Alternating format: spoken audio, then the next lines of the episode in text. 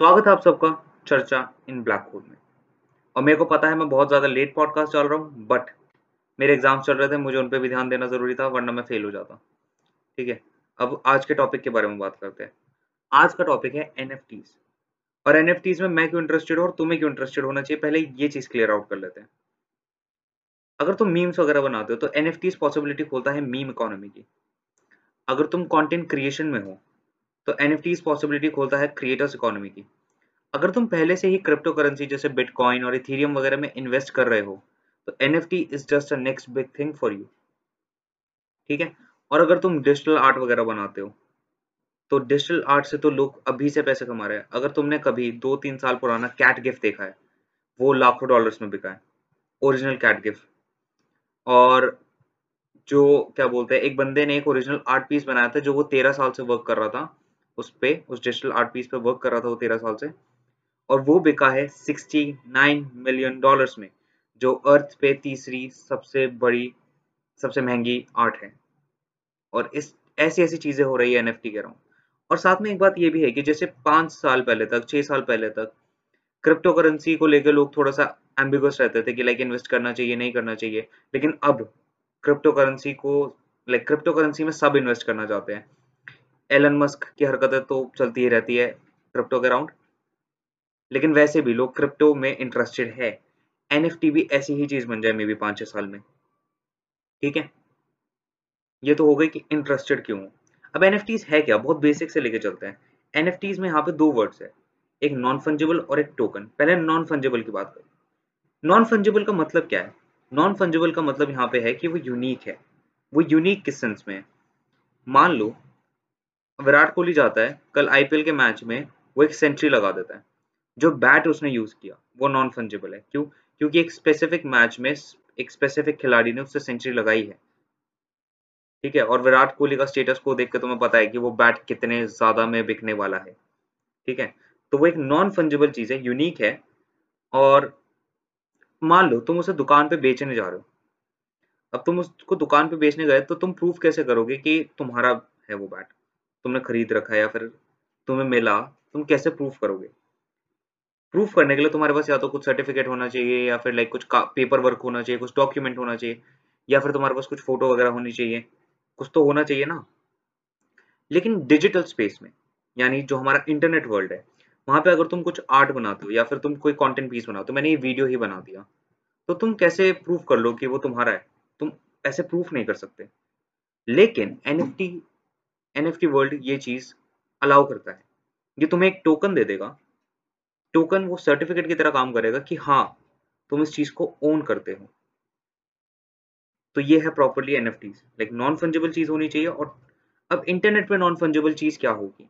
Internet पे non fungible चीज़ हो सकती है। जैसे मान लो, मैंने ये वीडियो अपलोड किया और मैंने यहाँ पर एक कमेंट कर दिया, कुछ फनी सा कमेंट कर दिया, उसे पिन कर दिया। वो नॉन फंजेबल है।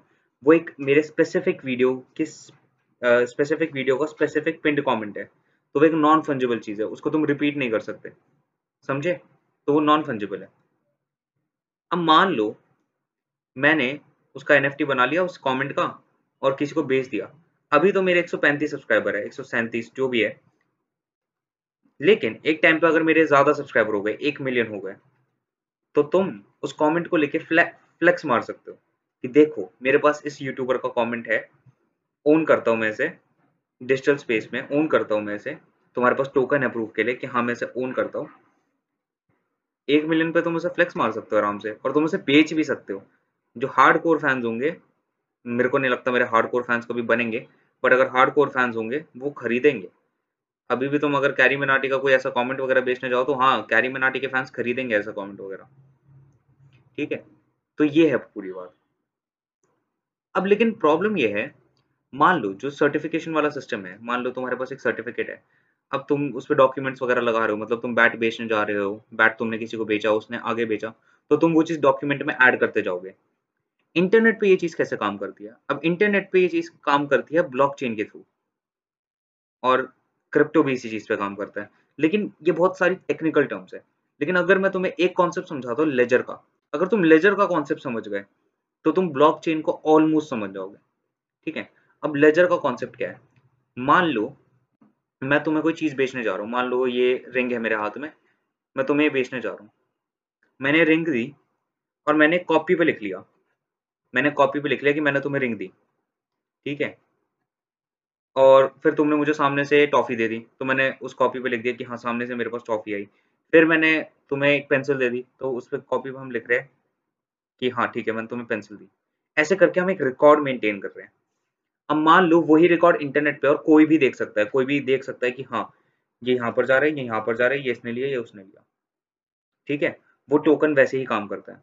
वो टोकन का जितना भी रिकॉर्ड होगा, अगर तुमने इसे कहीं पे ट्रांसफ़र किया, तुमने उस टोकन को कहीं पे बेचा या फिर तुमने उस टोकन को, जो भी तुमने टोकन लिया है, वो कमेंट वाला टोकन अगर तुम कहीं भी ट्रांसफ़र कर रहे हो तो वो रिकॉर्ड में सेट होता जा रहा है।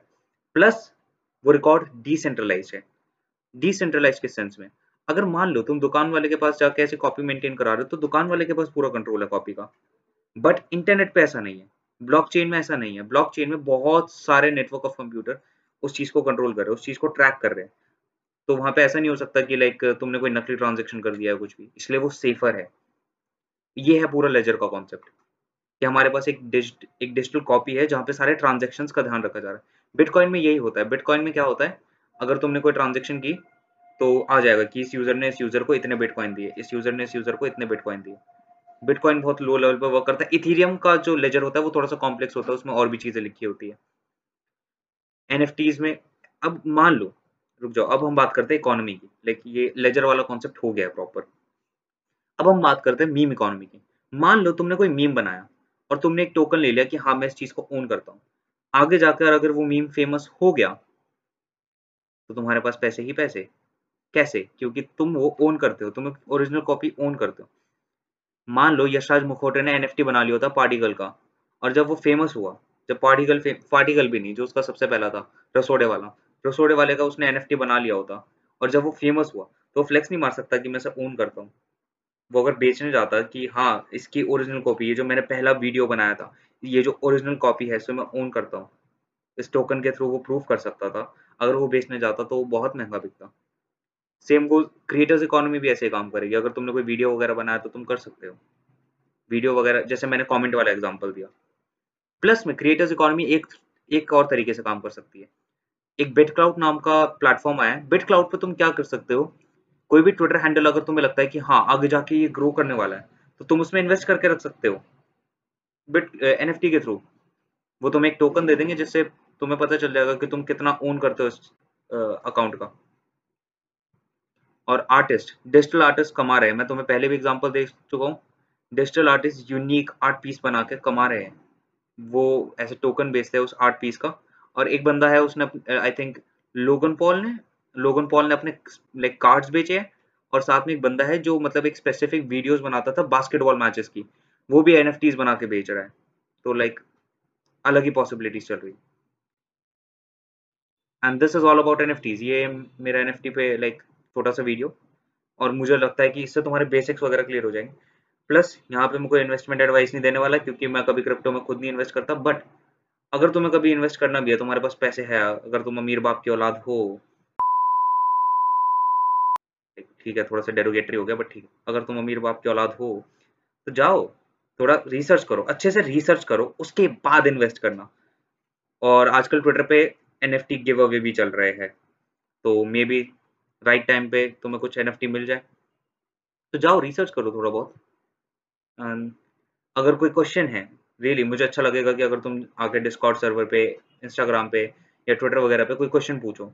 अगर मेरे पास जवाब नहीं होगा, मैं रिसर्च करके बताऊँगा बट हाँ मैं क्वेश्चन का जवाब ज़रूर दूँगा। इट विल बी ग्रेट कि तुम मेरे को इंस्टाग्राम वगैरह सब पे फॉलो करो। डिस्कॉर्ड पे आओ। डिस्कॉर्ड पे हम गाने बजाते हैं कभी कभी स्क्रेबल भी खेलते हैं, तुम वहाँ पे भी आ सकते हो। That's it that's for that's for today bye